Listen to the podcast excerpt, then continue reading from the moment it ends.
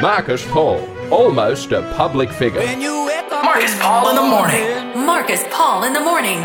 Marcus Paul in the mornings, right across Australia, on the iHeartRadio and TuneIn Radio apps. The biggest issues. The biggest guess. Marcus Paul in the morning starts now. Well, good morning. Nice to have your company right around Australia here on the iHeartRadio platform, starterfm.com.au. Tune in and perhaps you're listening back to the Prawncast, the podcast.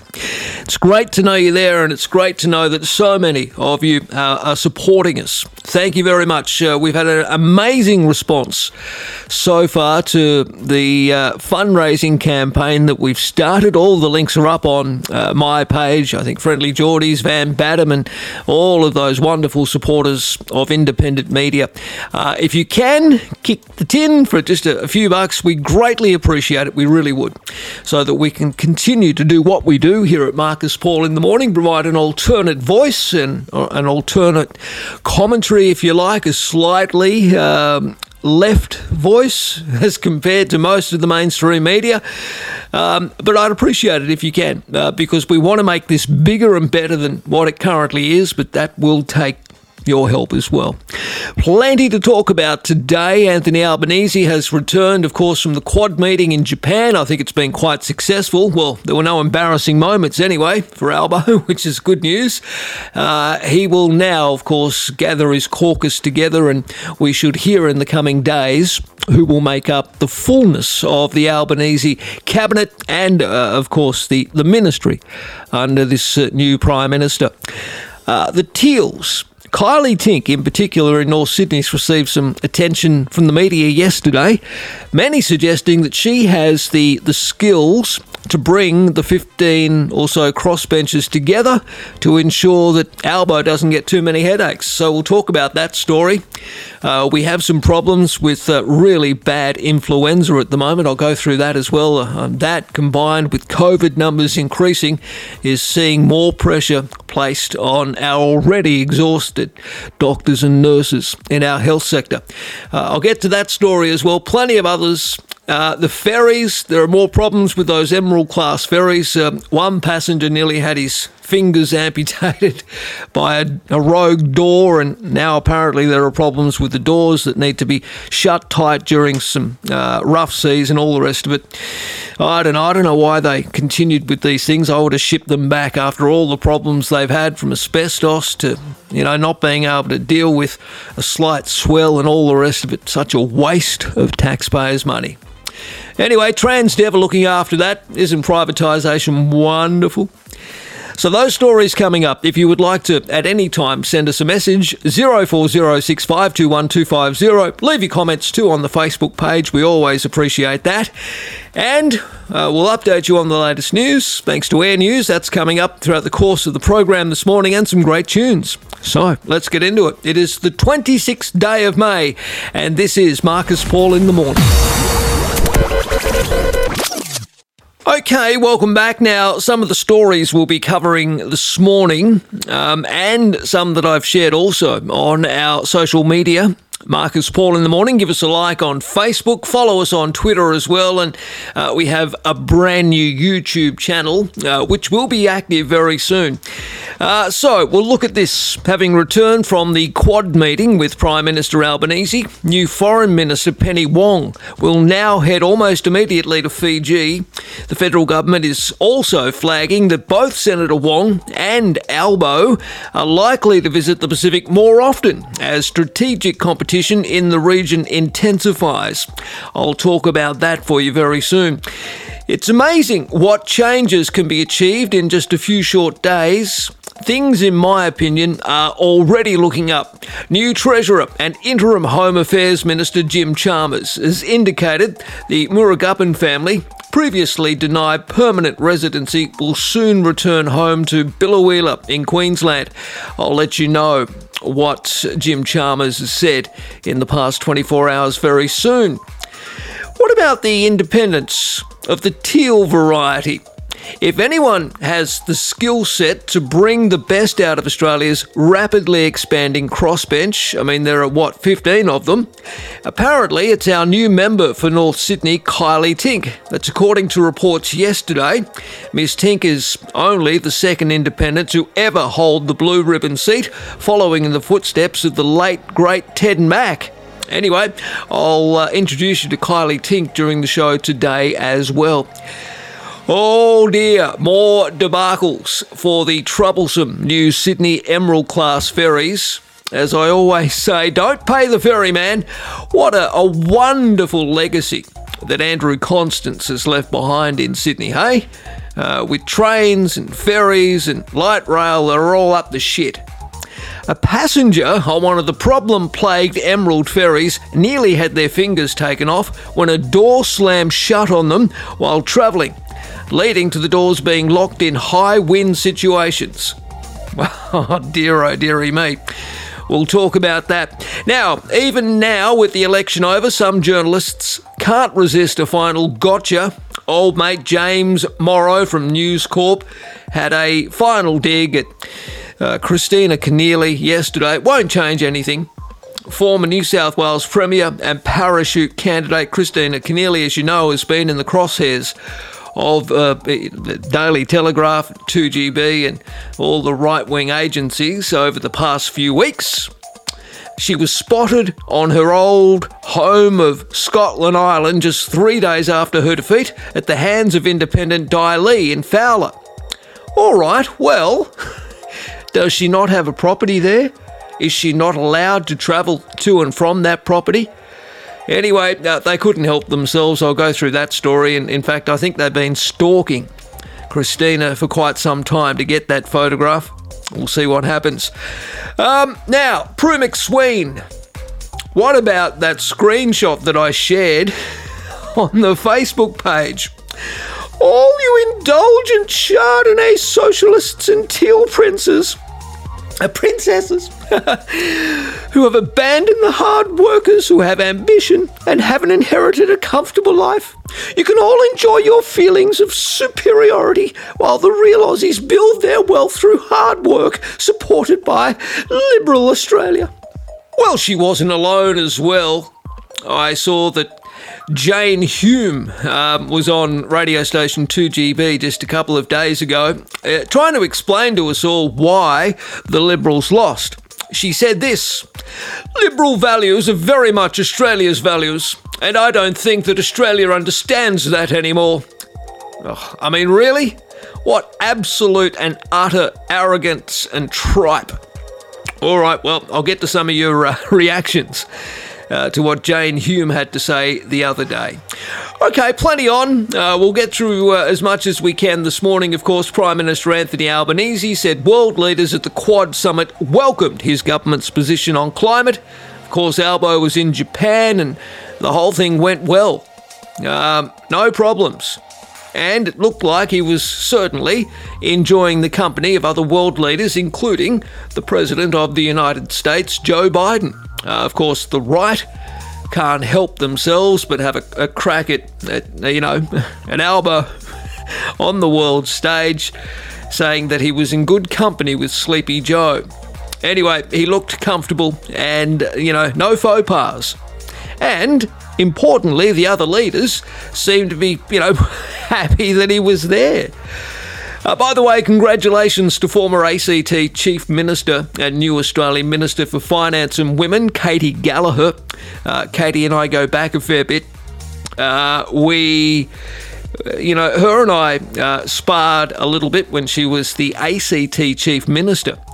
Uh, mainly over the Mr. Fluffy Amosite asbestos, uh, you know, that infected so many homes. Anyway, uh, they set up a, uh, a task force, and eventually, you know, it cost the ACT government 1.2 billion odd dollars to remediate all of the homes. So that's how far back Katy and I go. But I've always respected her, and I think she's a, a, a you know, a, as sharp as a tack. She will be a good uh, finance minister. Now they're also talking about her being minister for women although I understand some people uh, are a little upset about that and very sensitive because, you know, Katy apparently was one of the so called mean girls that the right invented leading into the election campaign.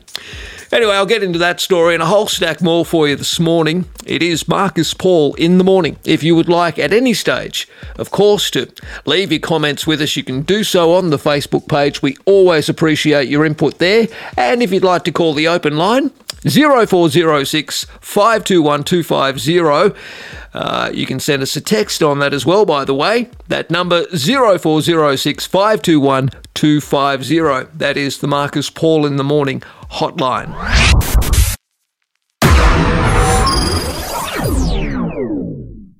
Okay, welcome back, Marcus Paul in the morning. Before I get into politics, I thought I'd start with this story. An advertisement campaign will be launched ahead of major changes to consent laws in New South Wales.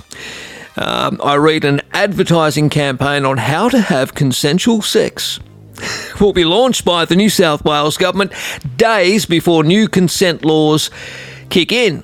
Uh, now, plenty of stories popped up yesterday telling us what we'll need to do next time we're intimate.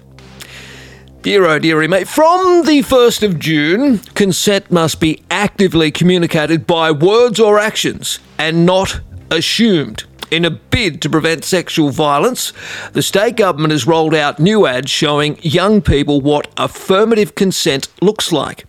The campaign was designed in consultation with survivor advocate Saxon Mullins, who welcomed the focus on real people and real scenarios. She said, I think these videos show that it's not awkward or uncomfortable to check for consent. It really is important to show what those conversations look like when they work, she said. In contrast to the maligned milkshake consent video launched by the federal government last year, wasn't that a shocker? The New South Wales ads use realistic situations to show affirmative consent. I think it's really clear, it's really effective, and it shows real scenarios. The ads will target 16 to 24 year olds on social media and dating app Tinder. The affirmative consent laws, which passed New South Wales Parliament last year, mean that people cannot assume someone else is consenting to sex. If you want to engage in any sexual activity from next week, you have to do something or say something to find out that there is consent, or the other party has to do something or say something to show consent. That's according to the Attorney General Mark Speakman. Consent must be, quote, ongoing, and consent to one activity does not mean consent to other acts. These are common sense reforms, according to the Attorney General. They're not about some kind of woke lawyer view of the world. They are about fundamental decency. Now, Women's Safety Minister Natalie Ward said the new ads show that checking consent doesn't need to be complicated.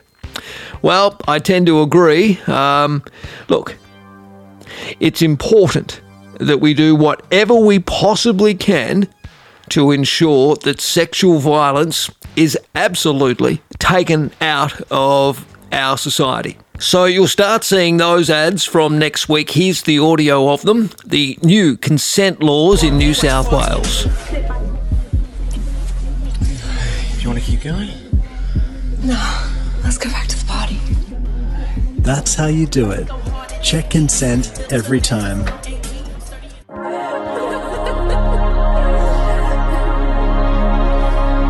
Can I kiss you? Yeah. That's how you do it. Check consent every time.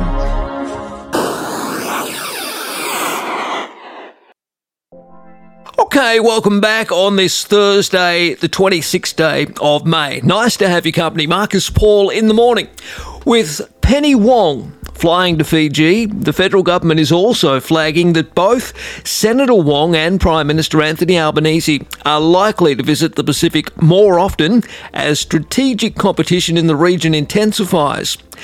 Uh, Pacific analyst Anna Powles from Massey University in New Zealand said the visits coming hot on the heels of the Australian election and Quad meeting in Tokyo, sent a strong signal that the Albanese government intends to hit the ground running in resetting relations with the Pacific.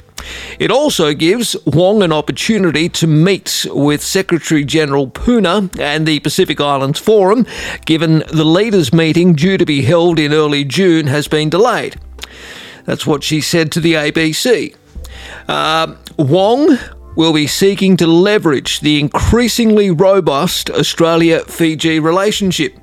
Now, the good doctor said the foreign minister may also be seeking to form a clearer regional response to the China Solomon Islands security deal, working closely with Prime Minister Bainimarama. Tess Newton Cain, who's from the Pacific Hub at the Griffith Asia Institute, said Senator Wong was following through on her promise to visit the region soon. Um, anyway, she said she sees it as a high risk strategy with the potential to deliver high reward. She told the ABC the foreign minister spoke earlier in the week of how the Albanese government wants to stand shoulder to shoulder with Pacific partners, and this is her first opportunity to, you know, what do they say? Walk the talk. well, what do you make of it? I've, I've, said earlier in the week on the program that I believe Senator Penny Wong will make an outstanding foreign minister, I don't back away from that for a moment. Oh, I think she will be wonderful. Anyway, what do you make of it? Let me know. You can put your comments uh, on our Facebook page, as Richard has. Richard says, Marcus, important and proactive to go to Fiji. It is very much at the risk of Chinese influence. Paul says they've done more in three days than ScoMo did in three years. And Lucas says, delicious. Finally, some good bloody diplomacy. All right, well, if you care to comment, you can do so. Marcus Paul in the morning on the Facebook page. I'd love to hear your thoughts on that and any other issues. Uh, there's plenty of other stuff up there as well that perhaps you might care to comment on. Um, it's amazing, in fact, what changes can be achieved in just a few short days. I mean, we've just talked about that with Penny Wong visiting Fiji and a, you know, a cementing and perhaps an improvement, if you like, of the relationship with uh, Pacific neighbours. I'll never forget the uh, the image of those three buffheads. Who was it? Dutton, I think Tony Abbott, and I can't. Was Morrison there? I'm not quite sure not realizing that there was an overhead microphone boom from a television camera. And was it Dutton or somebody, or even Abbott? Well, they were laughing anyway, because some monkey there said something along the lines of, oh, you know, uh, these Pacific Islands worrying about water lapping at their feet or something. It was uh, just a, a real derogatory comment aimed at, you know, uh, saying that effectively they felt that these nations in the Pacific were being all hysterical about, you know, the possible impacts of climate change. Anyway, we won't have to deal with that sort of rubbish uh, with Labor now in power. New Treasurer and Interim Home Affairs Minister Jim Chalmers has indicated the Tamil family the Murugappan family, previously denied permanent residency, will soon return to Biloela. He said yesterday, as the interim Home Affairs Minister, I hope to have a conversation with the Prime Minister uh, when he returns from his international trip. So that conversation is you know, probably going to happen in the next day or two. Mr. Chalmers said, saying a series of steps needed to be taken to return the Tamil family to the Queensland town. We know that. It's not, you know, something that will happen overnight. The family is currently in community detention in Perth, but had previously been sent to Christmas Islands Detention Centre. I hope to be able to announce progress on this case very, very soon, said the uh, Treasurer Jim Chalmers yesterday.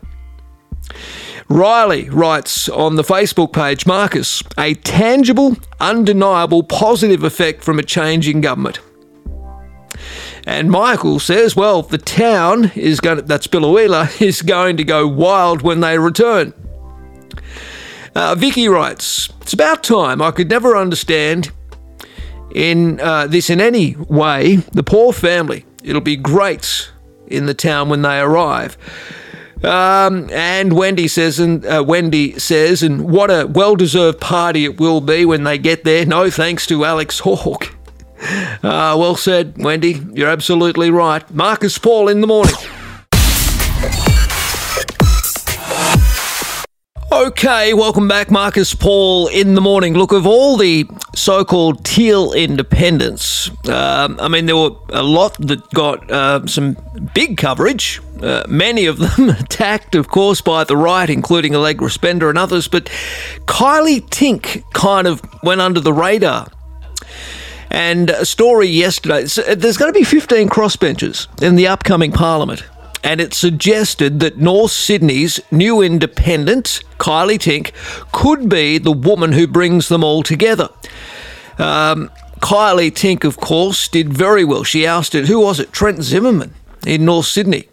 Miss Tink is only the second independent to ever hold the blue ribbon seat, following in the footsteps of the late great Ted Mack. She says that her background is 35 years in building teams, running businesses, and driving campaigns. I know without a shadow of a doubt you get the best outcomes when you bring people together around a common ambition. That's the opportunity that's presented by a stronger, more diverse crossbench to this next sitting of Parliament. She said that to News Limited yesterday. Well, there is speculation it could take Weeks for the result to emerge in the tight contest for North Sydney. Her victory was determined pretty swiftly. So swiftly, in fact, Miss Tink could hardly believe it. It was only after outgoing Liberal MP Trent Zimmerman called me on Sunday that it really hit me that this was really happening. He was every bit the gentleman you expect of him and congratulated us on running a great campaign and then said he was sure I would be a great member for North Sydney. It was at that point my family started jumping around and screaming, We've done it! We've done it! While Miss Tink is eager to get started on furthering Helen Haines' integrity bill and actioning Zali Steggall's bill on climate, there are also a number of local issues that she is, uh, well, she's keen to champion. She said yesterday another pretty immediate priority is working out what is going on with the Western Harbour Tunnel and the Beaches Link projects. She said we need to make sure we take advantage of the opportunity with the lull with these two projects to make sure whatever the solution is for the community that's been planned and actually are in the best interests of everybody. I had committed to pulling together a panel of independent experts to really unpack all of this. Infrastructure Australia has taken them both off the list of priority projects. I know there were questions with them both supporting the business cases because they are incredibly expensive projects. Uh, Ms. Tink went on to say, We really need to look at them and decide how do we get the solutions our community needs as a whole without the North Sydney CBD and penalising people who live around that Cammeray Park and Tunks Park areas. All right. Uh, well, the uh, new Teal Independent Kylea Tink also plans to lobby new Prime Minister Anthony Albanese to make good on his election pledge to fund a community battery for Cammeray, which will allow people in homes unsuitable for panels to access solar power. Miss Tink said North Sydney has one of the best opportunities to be one of the first net zero urban energy zones in the country. After eight months leading up, uh, Team Tinkin winning what many at first considered an impossible race, the real job now begins. Ms. Tink said yesterday the campaigning part was only step one. Now we work really hard. Um, to make sure that I'm following through and delivering on the ambitions that people ask me to pursue. She said she'll bring 170% every day because she recognises the responsibility and the opportunity she's been given, and she's looking forward to doing it. Well, I'm certainly looking forward to seeing how these independents settle into the new look Australian Parliament over the coming weeks. Marcus Paul in the morning. Uh, plenty of you commenting, by the way, on that uh, story on Kylea Tink that I put up um, and thank you for those. You can keep them coming on the Facebook page, Marcus Paul in the morning.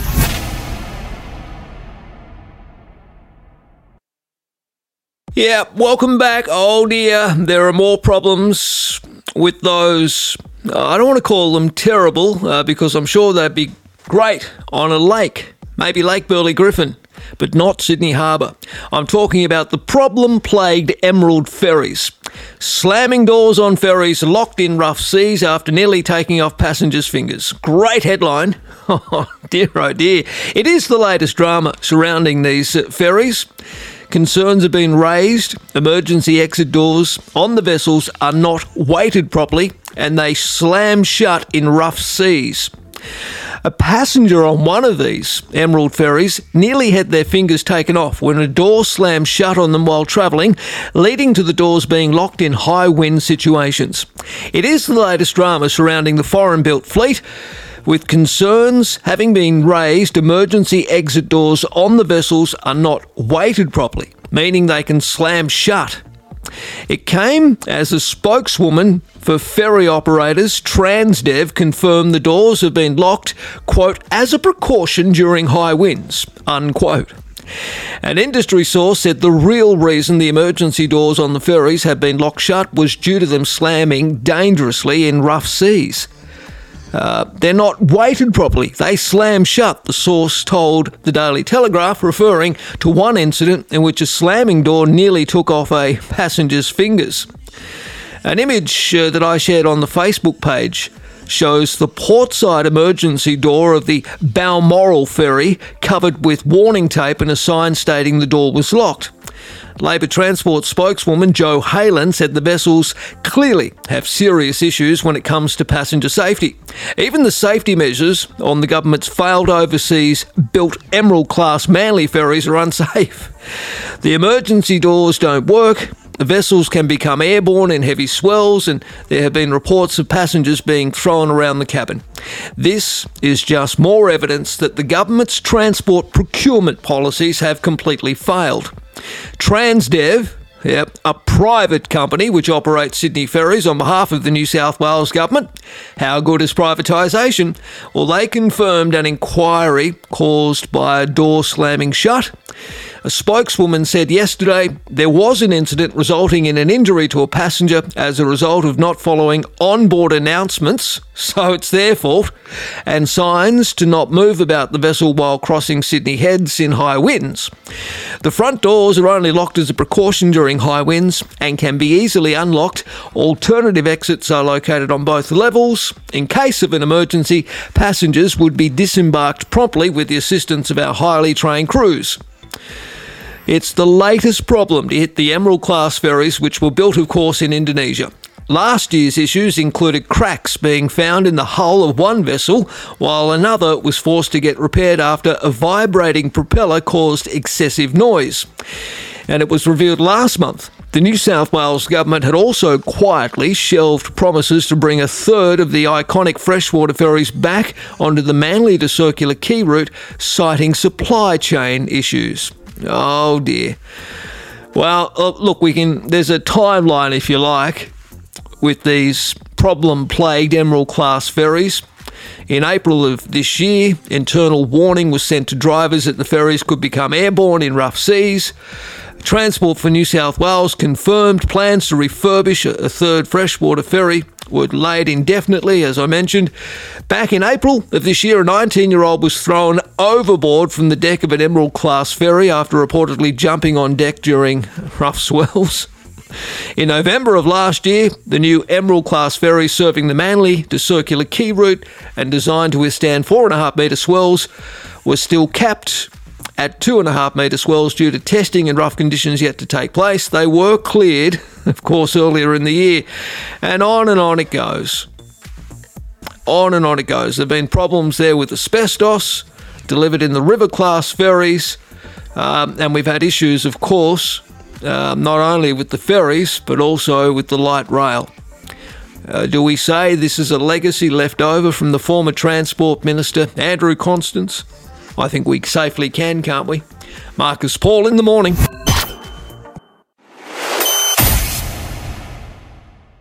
Well, I mentioned at the start of the program that, uh, you know, some journos were still after a gotcha moment, even though the election has been run and won. And I noticed that one in particular, James Morrow, probably wrote this with glee yesterday uh, the fact that ousted Kristina Keneally was back in the Northern Beaches just days after her election defeat in Fowler.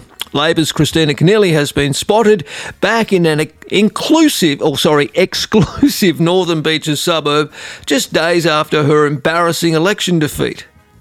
Okay, now this is supposed to be news. But I, in the first sentence here from this simp James Morrow, exclusive Northern Beaches suburb? Well, well, I guess it is, but does it have to include the word exclusive? Just days after her embarrassing election defeat. Well, who's embarrassed? James? Do you think Kristina's embarrassed? I don't think so. Anyway, uh, it goes on. Labor's Kristina Keneally has returned to Sydney's Northern Beaches just days after losing the southwestern seat of Fowler to independent Dai Le. Miss Keneally was filmed by Nine News back on the affluent Scotland Island on Tuesday, more than an hour's drive, plus a ferry ride from Liverpool, where she moved during her campaign. In the footage, she was seen wearing a baseball cap and hoodie as she walked up the Scotland Island jetty with her off duty police officer son, Daniel Keneally. Now, Miss Keneally refused to answer questions over whether her return to the Northern Beaches just days after her loss proved she was a parachute candidate for Labor. She also refused to answer when asked what was next for her in the wake of the election loss. Uh, the Labor frontbenchers' return back to the Northern Beaches comes after a, here we go, here's another adjective thrown in, uh, disguised as news, but it's really comment, after a humiliating defeat in Fowler, which until now has never been held by anyone other than Labor. Uh, in the lead up to the election, Miss Keneally was controversially parachuted into what was considered a safe seat as a captain's pick candidate it was thought Miss Keneally couldn't lose, with Labor pushing aside a local candidate in the process. But the gamble blew up in Labor's face, with the people of Fowler opting for Miss Le on election day, as we know.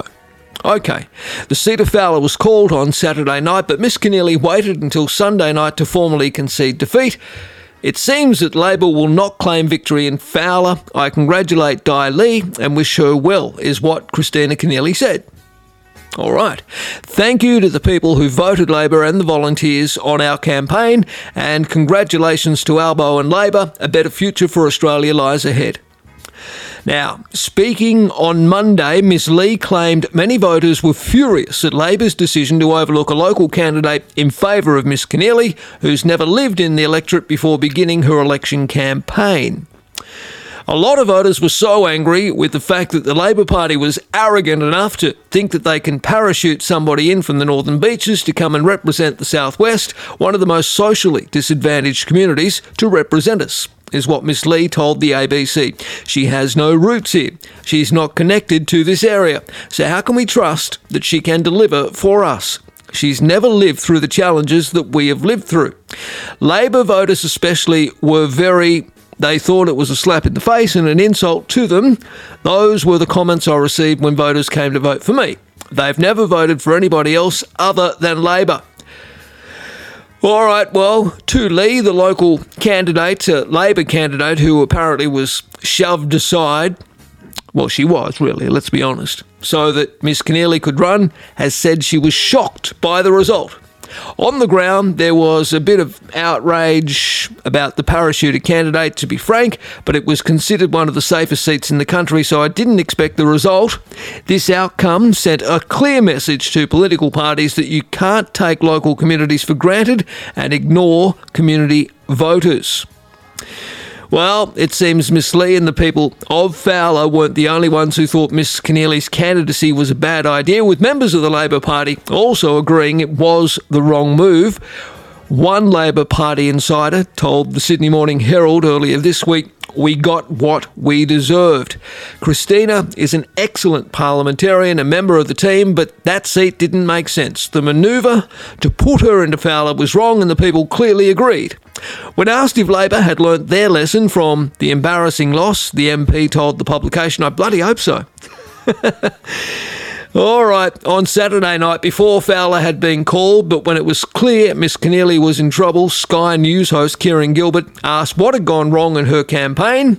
The candidate said her party would need to have a look at that in the days ahead, whether they win or lose the seats.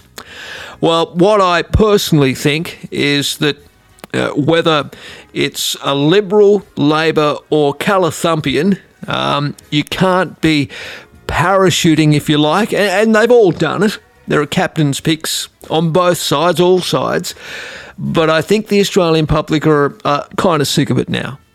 You know, unless you have actually lived in the electorate for quite some time and you know you've uh, either born and raised there or you've you know you've moved and you've lived there for quite some time people see through it and to be perfectly honest I wasn't surprised that Kristina Keneally didn't get across the line in Fowler Marcus Paul in the morning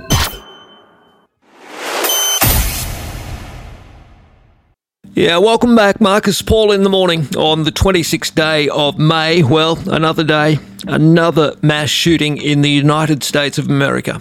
A teenage gunman has killed at least 19 children and two teachers after storming into a Texas primary school, the latest bout of gun fueled violence in the United States and the country's worst school shooting in nearly a decade. The carnage began on Tuesday when the 18 year old suspect, identified as Salvador Ramos, shot his own grandmother, who apparently survived according to authorities. He then fled that scene and crashed his car near the Robb Elementary School in Uvalde, Texas, a town around 130 kilometres west of San Antonio. It was there he launched a bloody rampage that ended when he was killed, apparently shot by police. Now, the motive was not immediately clear, but police identified the shooter as a local resident. Law enforcement officers saw the gunman, clad in body armour, emerge from the crash vehicle carrying a rifle and engage the suspect, who nevertheless managed to charge into the building and open fire. Isn't that just horrific? It was the deadliest shooting at a US primary school since 20 children and six adults were, call, were killed, of course, at Sandy Hook in Connecticut. That was almost a decade ago. And the deadliest school shooting in Texas history occurring four years after a gunman fatally shot 10 people at Santa Fe High School in the Houston area. Texas Governor Greg Abbott described the attack in the town as horrific and incomprehensible. Uvalde Con, uh, Consolidated Independent School District Chief of Police, gee, that's a title, Pete Arredondo said the gunman acted alone.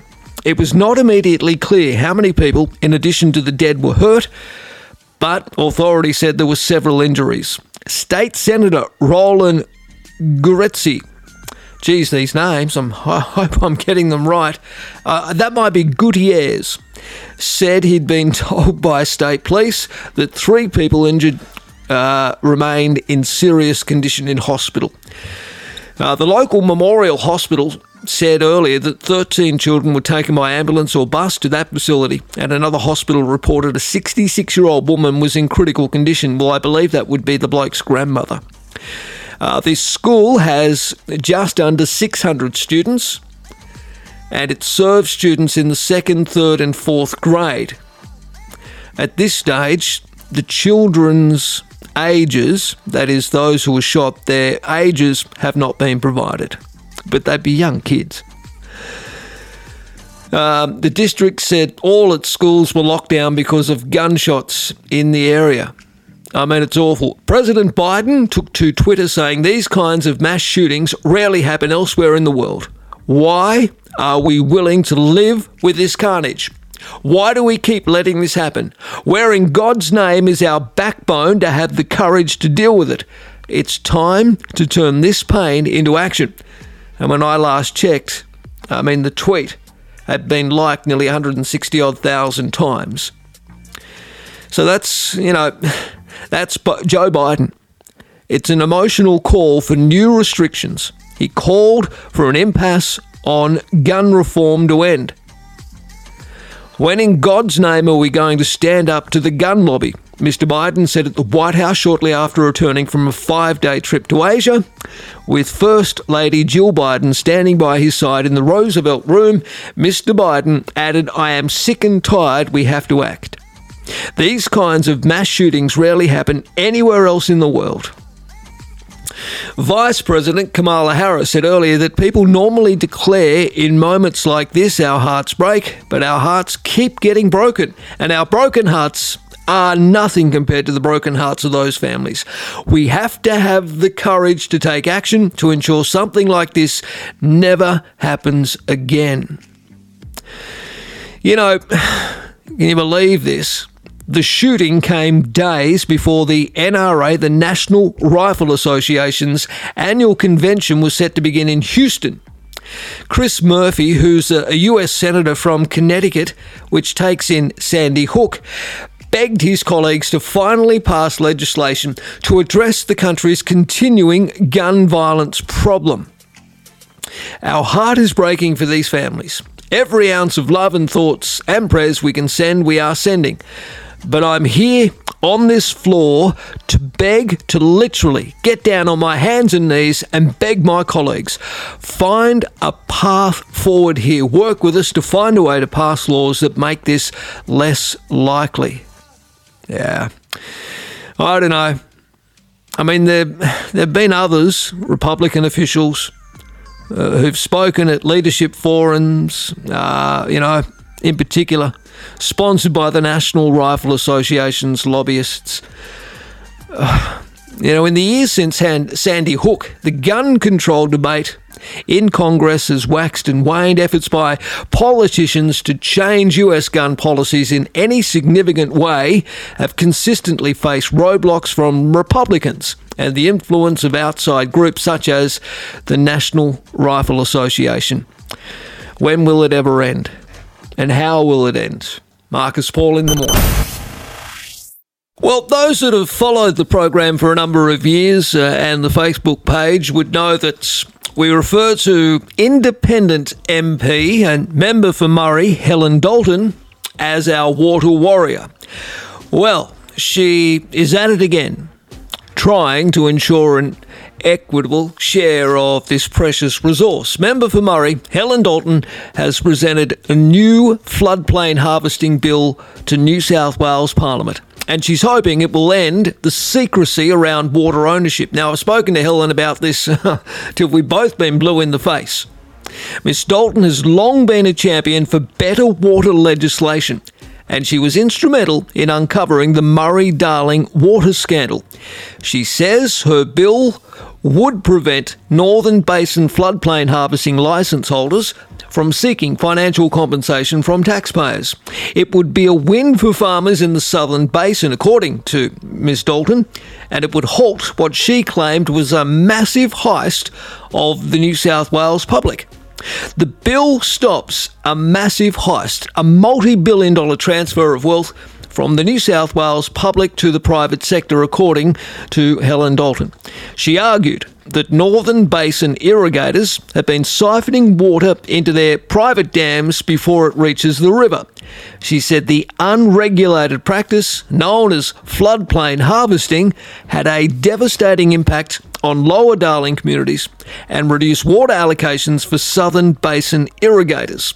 She said her bill ensured irrigators wouldn't be able to profit off floodplain harvesting licenses. But Uh, she has her critics, including New South Wales Irrigators Council Policy Manager Christine Freak.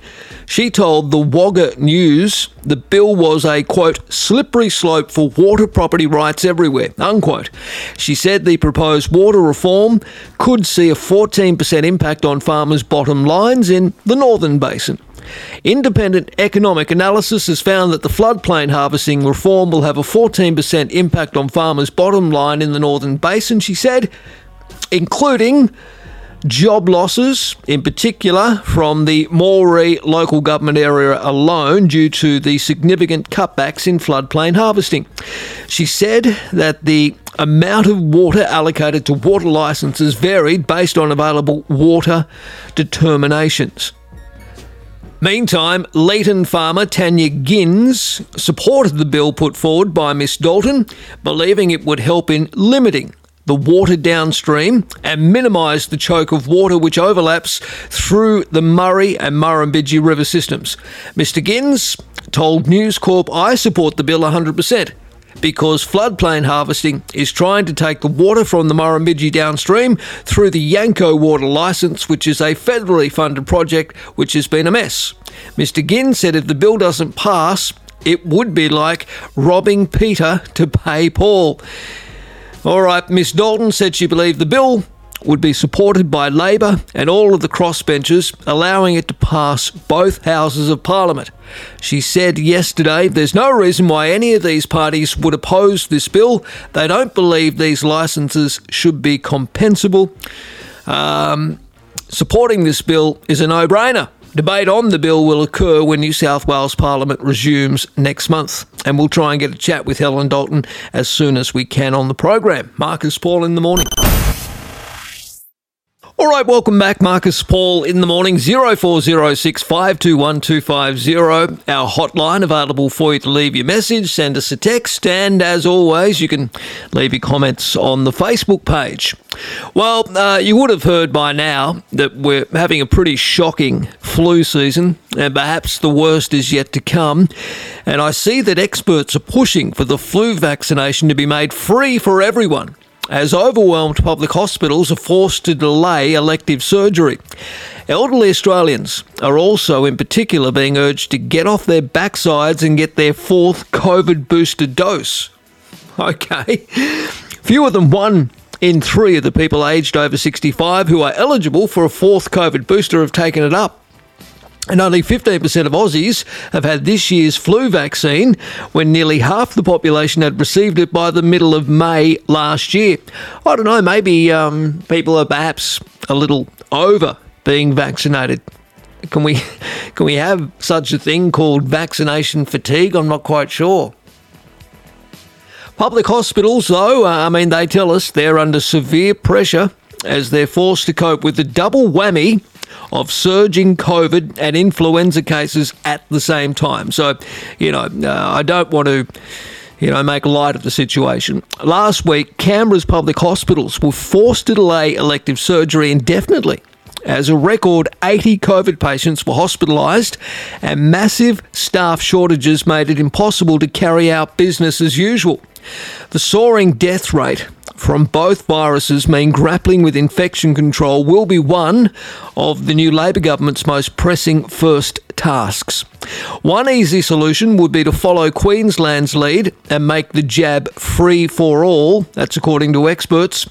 The flu shot is free for the elderly, but it can cost $100 to vaccinate a family of four, which, you know, at this time, with uh, costs of petrol and inflation squeezing family budgets, well, that's a lot of money.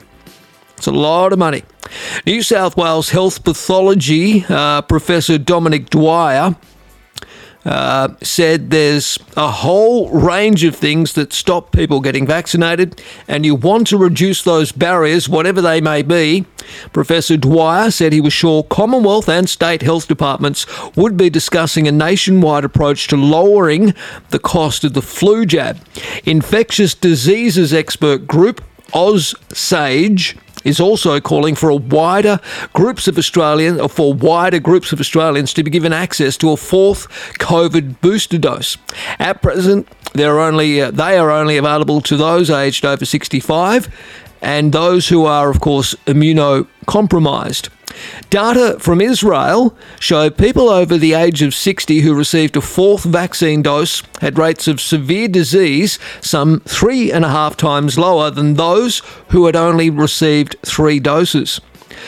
All right, well, Australia has purchased millions more COVID vaccine doses than it needs, and there are currently 14 million unused doses, which could be given to the general population. Yeah, well, hospitals, they remain, remain under increasing pressure 34,000 COVID infections a day, one of the highest rates in the world, and more than 10,000 people are currently battling influenza. Nationwide, there are more than 2,912 people in hospital with COVID, including 107 in intensive care. There have also been a further 153 hospital admissions due to the flu, including seven in ICU since April. The flu season has just begun, but if it is as severe as 2019, there could be some 30,000 estimated hospital admissions just to influenza alone. So I don't know. Do you believe that perhaps we should make the flu jab free for all Australians? Let me know. Marcus Paul in the morning. All right, well, that's it for today's program. Thank you for tuning in here on Star FM on the iHeartRadio platform on TuneIn. And of course, if you're listening back to us on the Prawncast, uh, if you wouldn't mind, please give it a share on your social media. Don't forget, we're asking for your uh, help if you can uh, spare a, a, few bucks. Uh, we've got the GoFundMe uh, page, which is up and running. Um, there's already lots of you donating in excess of 100 donations, I think, yesterday alone. So I do thank each and every one of you uh, for showing your support to the program. We want to make this bigger and better than it currently currently is, but it, you know, without the, the help of corporate sponsors and advertisers, it, it does get a little difficult. So uh, it's one of the worst things I I like about being so-called independent is you know occasionally having to ask for a little bit of um, creative support. That's the way I'll put it, even though I it's almost begging. Ah, oh, dear, oh dear. But I, have been told not to worry about that. Anyway, if you can support us, uh, the links are all over social media, on our Facebook page, on Twitter, etc. So thank you if you can help out. All right, we'll be back tomorrow uh, for a final program this week on Friday. Enjoy the remains of today. Look after each other, and we'll catch you tomorrow as well. Thank you. Bye now. Marcus Paul in the morning. All right, mate. This is Richard Footy.